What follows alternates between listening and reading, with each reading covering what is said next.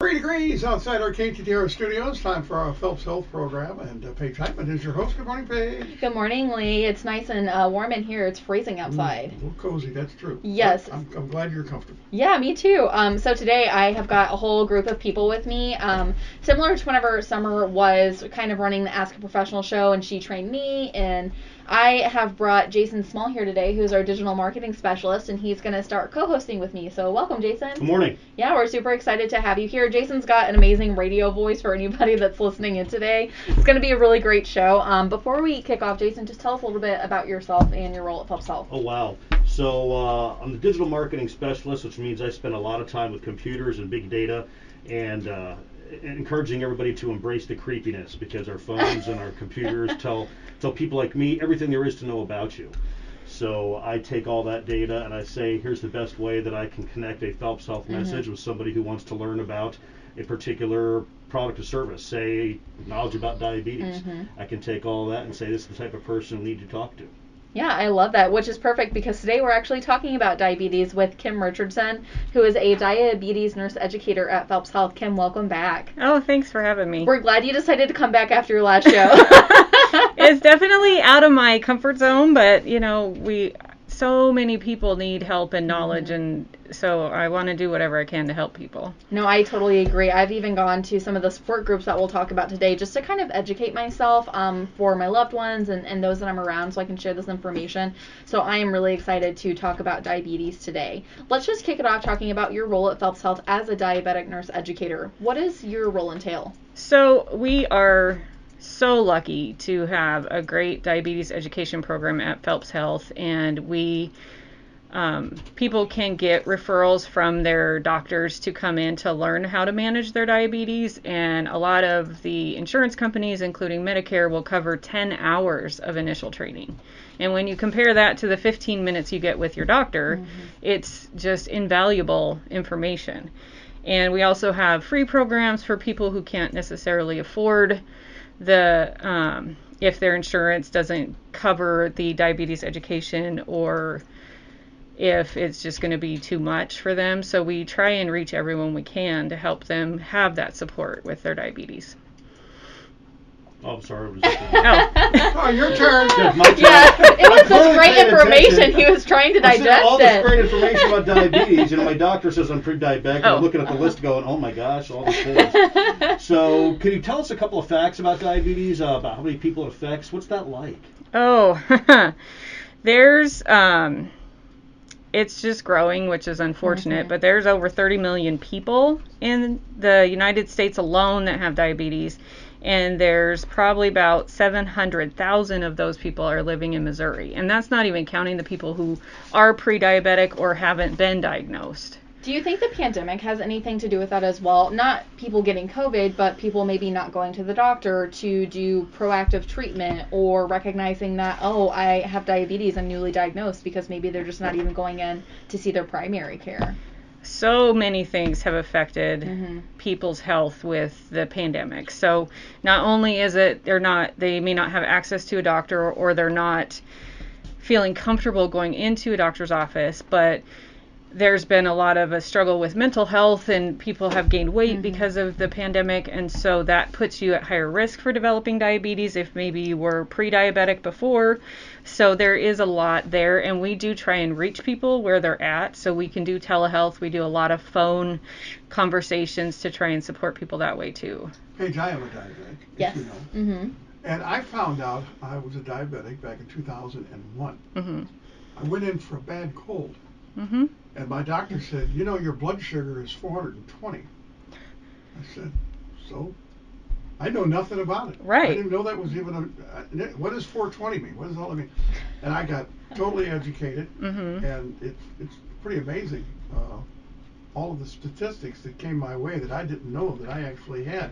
And you mentioned that people find out about it. Well, in my situation, if I didn't have a cold, I wouldn't even have known it. Right. And that's the thing is you can have high blood sugar and not necessarily know that it's high because the symptoms can be kind of vague and you know you're tired or you're super thirsty or you're hungry or you're having to use the bathroom a lot but those you can just kind of dismiss those. And so that's a lot of it is that people don't know unless maybe they have a illness or they go in for yearly lab tests or a lot of people won't find out until their blood sugar is critically high, you know, six, seven, eight hundred, a thousand, and they end up in the ICU because their body is so out of whack that they can't even function. Which, go ahead, I'm Jason. sorry. How does hereditary factors play a role? We just talked about the amount of people in Missouri who have diabetes, and we're in a room here where you know we have a diabetic and family members. I've lost, um, you know, my, my my grandpa, my father's side, and his father to diabetes. How does all that connect for somebody like me? I'm sitting here in my late 40s. Am I at risk? Yeah, going through this list, wondering Yeah. how many of these apply to yeah, you. right. You know, I'm checking Uh-huh. them all off here. Genetics definitely play into it. It puts you at a higher risk of getting diabetes. I'm actually diabetic myself, um, and I was adopted, so for the longest time I didn't know if there was any family history, and I just found out a couple weeks ago that I have a great aunt and a cousin who has it. But I you know, so we do know that there is a big genetic component, but there's a lot of lifestyle factors that can play into it going from maybe prediabetes to diabetes or you know that kind of thing so it is manageable just like heart disease can is definitely genetic and but you can still do things to kind of help minimize that impact on your health Okay. Thank you. So I've got some follow-up questions for that. I sit here as I'm writing down additional questions. So let's talk about nature versus nurture. So I come from a family history on both sides where there is diabetes. Um, I don't know, like one generation removed from me. So is that something that is kind of nature versus nurture, or will I at some point maybe have diabetes? Can I control that with my diet, exercise? so the general answer is yes but there's no guarantee. yes there's no guarantee Uh-huh. because some of it and i what i tell people is it's like when you were put together they shake up all the the genes in a cup and roll them out like dice and that's how you were made. And so you know you have the genetic component and so you can definitely do lifestyle choices that can minimize that risk of developing diabetes but for some people you can do everything and you still get it so it's kind of luck of the draw for part of it but you can definitely there's definitely things you can manage in your Yeah. life that can minimize that risk I love hearing you say that because whenever you say roll the dice, in my mind I'm like, okay, well I'm really good at Yahtzee, so yeah yeah, maybe maybe the dice were rolled right for me. Yeah. Um, Jason, do you want to ask a question? I do. So there are people who, let's face it, we get into, uh, you know, when we're young, we're told to go to the doctor, and then when we're older, we're told to go to the doctor. But when we're middle aged, when we get to that point where we should be examining ourselves for diabetes or considering some of the risk factors, we're kind of complacent. We don't go. Are there some symptoms that I should look at uh, every day and say, huh, maybe I need to go visit my care provider to see if this is something that's going on for me? So, un, um, the big, you know, if your blood sugar is high, you may not necessarily know. It's easy to dismiss symptoms like being tired. And this is that wet noodle tired where you mm-hmm. just, it's so hard to lift your hands up off your desk. And if you think about Thanksgiving, it's not the tryptophan in the turkey that makes everybody so tired. It's all the carbs in your mashed potatoes and your stuffing and your rolls and your pie and everything that makes you so tired because all of that those carbohydrates get turned into sugar in your blood and that makes it go up. And so if you've had times where you're just constantly thirsty and you can't drink enough water so then you're up you know all night going to the bathroom and you're just really tired and you you're hungry but you don't feel like you're getting satisfied mm-hmm. that's those are signs saying your body is starving for energy and it's also trying to use that water it's making you drink to get your sugar out of your blood. So things like that can be indicators. Um, and what I like about Phelps Health with their employees is that every year to get a discount on our insurance, we have to get blood work. And one of those things is they look at what your blood sugar is with part of those labs, and that can be an indicator too. So, you know, it's it's good even if you're healthy to see your doctor once a year and kind of get those checkups because if we can catch those things earlier, like you can have high blood pressure and not know it. So if we catch that earlier, that can minimize those long-term complications. Just like if we catch diabetes earlier, we can put things into play to help minimize those complications. Thank you. I love hearing you say that because my husband, because I work at Phelps Health, he also has to go and do an annual wellness exam. He's a male, he's kind of like Jason. He's not going to go until he has to go, and at that point, it's almost kind of too late, right? Right. So now that he's kind of been forced to be a little bit more proactive in his health, one of the things we've noticed over the past three years is that his cholesterol trends high. Mm-hmm. So he's made diet modifications, he works out a lot more, and we've noticed this third year it's still high. So that's something that's probably um, hereditary for him. Right, And now yeah. he knows this is what I need to do to start managing that. Yes. So I, I think that's really cool. I think that's a great point. Mm-hmm. So if anybody listening doesn't have a primary care provider, it is so important to have that so you can start establishing these relationships, this historical information. Um, what else would you mention about maybe primary care that I haven't touched on?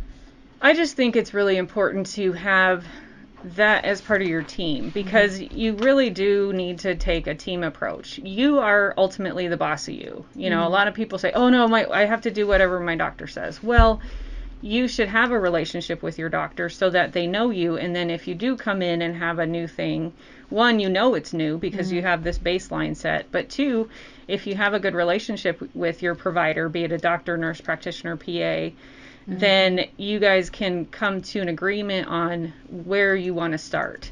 You know, how what steps do you want to take at first to try and mitigate these problems like high cholesterol or high blood sugar or high blood pressure? Mm-hmm. And then kind of work together to find what's going to work best for you in your lifestyle. I love that you said you have to have a relationship with your mm-hmm. doctor because it's it's interesting. We all look at ourselves and say, "Oh, it, it can't happen to me," even though I've got two generations or so on and so forth. Or our spouse. Our spouse will say, "Hey, you have to go to the doctor." Oh, no, no, no, no. but I'll tell you, the relationship with my doctor, um, I run with him, was one of the things that got me to go have my, my annual physical and he did his blood work and said, Hey, I think you got something going on. So he turned me on to some resources. So does Phelps Health offer any educational resources where we can learn a little bit more about diabetes, are we at risk, symptoms, and so on? So we um, we do have a free program for people who would be considered pre-diabetic, um, and that can we call it our survival skills boot camp. So it's an introduction to what diabetes is and what that means inside our body, and the things that we can do to help decrease the risk of kind of rolling over into full diabetes. And it's we do the class once a month, and it's a two-part two-hour class, so two two-hour classes that we go over all that, and we also include healthy eating. And it's not we don't diets don't work. We know that. You can look at all the data out there and they don't work. But mm-hmm. so what we want to teach people to do is to find a way to eat healthy but still and kind of try and keep ourselves as healthy as possible but still have food that tastes good because I certainly am not going to eat food that doesn't taste good. So I'm going to do everything I can to help people put meals together that feed their soul as well as their body. I love hearing you talk about diet and how people can't stick to a diet because you're right at the end of the day. So let's define the difference between a diet and the lifestyle that you're talking about.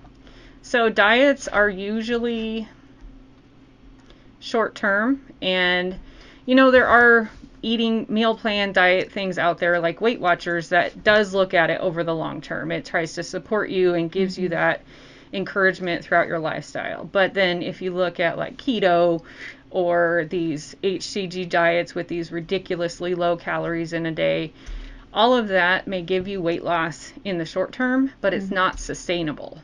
And the problem with that is when we do these crash diets or these extreme diets is it affects your metabolism. So then when you go off of it because you can't sustain it, you're going to gain more weight back. And it puts you in this yo-yo where it messes up your metabolism, it affects your health, it's not good for your heart, all those things. So if you can get into a routine where you're getting those healthy foods consistently, one, it's sustainable and it's something you can do for the rest of your life, and two, it's adaptable. You can be successful with a healthy meal plan on vacation or, you know, During the holidays. during the holidays. You can yes. have your pie. right and so and it's and it's trying to look at it that way so that we and and it's foods you can enjoy we don't say hey you have to have toast and peanut butter for breakfast every day we say this is you know how you should put a meal together with this many carbohydrates this much protein all that stuff and then you can it can get to the point where it's just kind of automatic that that's what you do. So it's helping create those healthy habits. I, I really enjoy hearing that there's at least some connecting some dots here. There's a formula. Mm-hmm. So I hear lifestyle choices, avoiding the the trends. What other types of things should we consider as part of our lifestyle? Because you're right. Uh, you know, you, you turn on any TV show at a certain time of day. There's the five minute cure that's going to let me eat anything I want. Or the Krispy new Kreme workout diet. program. Right. Yeah. Something. Uh-huh. You know. Mhm. What are some of the other items that I can put together in my life? Say three or four things that'll help me reduce my risk organically. So you already mentioned one because you said you run, Mhm. and so activity, and activity is so important. And this is not this, you know, you don't need a formal workout plan with a trainer or even at a gym. Just moving your body. It can be walking, it could be running, it could be dancing in your kitchen with your kids. What about cleaning your house? Because I feel like that takes me a whole day. Yeah, it does, and it counts. Because think about it, if you're Uh-huh, vacuuming, yes. you can work Yeah. cleaning you can definitely work up a sweat if you're Mhm. scrubbing floors and so generally what we say is if you have 30 minutes of activity 5 days a week that's going to help keep your metabolism up it's going to help with your heart and your blood pressure and your blood sugar because we know activity actually helps us use the sugar better so and that 30 minutes can be all at once. It can be six different times for five minutes. It can be two 15 minutes. It all adds up. So it's not, there's not a, because a lot of these diets will say, oh, you have to do this video for 20 Right. minutes a day. It doesn't matter as long as you're moving. I talk with my hands a lot, so I think that counts. yeah, how many calories are you? Are I you know, right now, right? exactly. so let's talk a little bit, um, just kind of rolling back into diabetes. Let's say there's there is somebody who maybe doesn't manage their diet very well. They don't exercise. They don't do all these kind of tips that you've been sharing with Jason and I. They have a hard time healing wounds. Let's say they fall. hmm What happens during that process, and why are wounds so hard to heal if somebody is diabetic? That is a really good question. And and when we are doing our assessment, we ask if that's one of the problems they've had. So when our blood sugar is consistently high, it actually produces kind of a constant state of inflammation in our mm-hmm. body. And if you think about it, when we have a lot of sugar in our blood, the blood is more concentrated. So it moves slower. It's harder for our heart to pump and get it around, and it's harder on our blood vessels. So it puts everything kind of in this state of already it's inflamed and irritated. And so then if you add a wound to that, it can make it hard for all of those healing processes to work. And it makes it harder for our blood our body to recover because it's already in this heightened state, almost like we're sick all the time. So it just makes everything harder to fix. And if you get sick, if you get a cold, it can take longer for it to heal too, just because mm-hmm. we're in this constant state of inflammation. Yeah, I think it's interesting because one thing I think a lot of people don't recognize or realize about diabetes is the toll that it takes on your entire body, Mm-hmm. like your feet. People walk everywhere, right? You, you wake up, you roll out of bed, you walk to the restroom or whatever Mhm. it is, you get a glass of water, you start your day. If you have diabetes, it can affect all of these different areas of your body. Right. And it, you know, not only your feet, it affects your heart, it affects your kidneys, which is the filter for your body. So that's how we get rid of our waste products. It can affect your eyes. Diabetic retinopathy or damage to the backs of our eyes is one of the leading causes of blindness because those blood vessels are so delicate and if we have high blood sugar it damages those small blood vessels and that's what can cause us to get scar tissue back there and then it, it affects our vision Now, one of the things that you guys are offering, I say this in the middle of our third surge, right, are diabetes self management education and support programs. Mhm. Let's talk a little bit about those programs with the few minutes that we have left Okay. and when the next one might be available. So, as of right now, fingers crossed. Yes. Um, we are finally getting to restart our support group, and um, for, since and it was canceled in March of 2020, so it's been two years. Um, and that is absolutely free. You don't need a referral. You don't need anything other than to bring yourself down. Um, and that's the second Tuesday of every month. Uh, so the first one will be February 8th, which is in just a few weeks, crazy enough. Um, and it'll be from 4 to 5, and that's located at the Delbert Day Cancer Building in the Shirley Day Conference Rooms, um, and it's C, D, and E. So we'll have the first one is kind of a kickstart to managing your diabetes in the new year, and it's just kind of a welcome back and we're you know so but each month we will have certain topics and it sounds like we're going to be doing those survival skills classes during the next four months. So i think march april may and june we're going to break up those that four hours of education into those four support group sessions so that we can give all that information to people. Because i can't tell you how many people who've had diabetes for a long time come in and then we start talking and they say i never knew that you know? So mm-hmm. it's there's so much information and misinformation out there that you know we follow what the American Diabetes Association their research shows and what they recommend and so we're constantly referencing all that to make sure we're giving the most correct information for people. I love that. One of the things that I really love, and a question that I had here, are some of the topics that you guys cover. Because we were talking, I think it was a meeting earlier this week, Jason, and some of the diabetes topics that you guys cover came up, and one of them was traveling with diabetes. Yes. yes. And that's, I mean, it's hard enough to go eat out when you have diabetes because you think about what's on my plate and what can I eat. And, you know, there's that Freestyle Libre commercial where everything is no, no, no. Mm-hmm. And there are no illegal foods when you have diabetes. It's more how you put your meal together. Mm-hmm. But then the thought of getting on an airplane or trying to go to Mexico or Hawaii, anywhere, and manage eating somewhere that you don't have a kitchen or you don't necessarily have a fridge. And what do you do with your medicines? And all those things. So we talk about all that because those special circumstances may not be all the time but they have a huge impact on our life and it can really affect how much enjoyment you may get out of those breaks.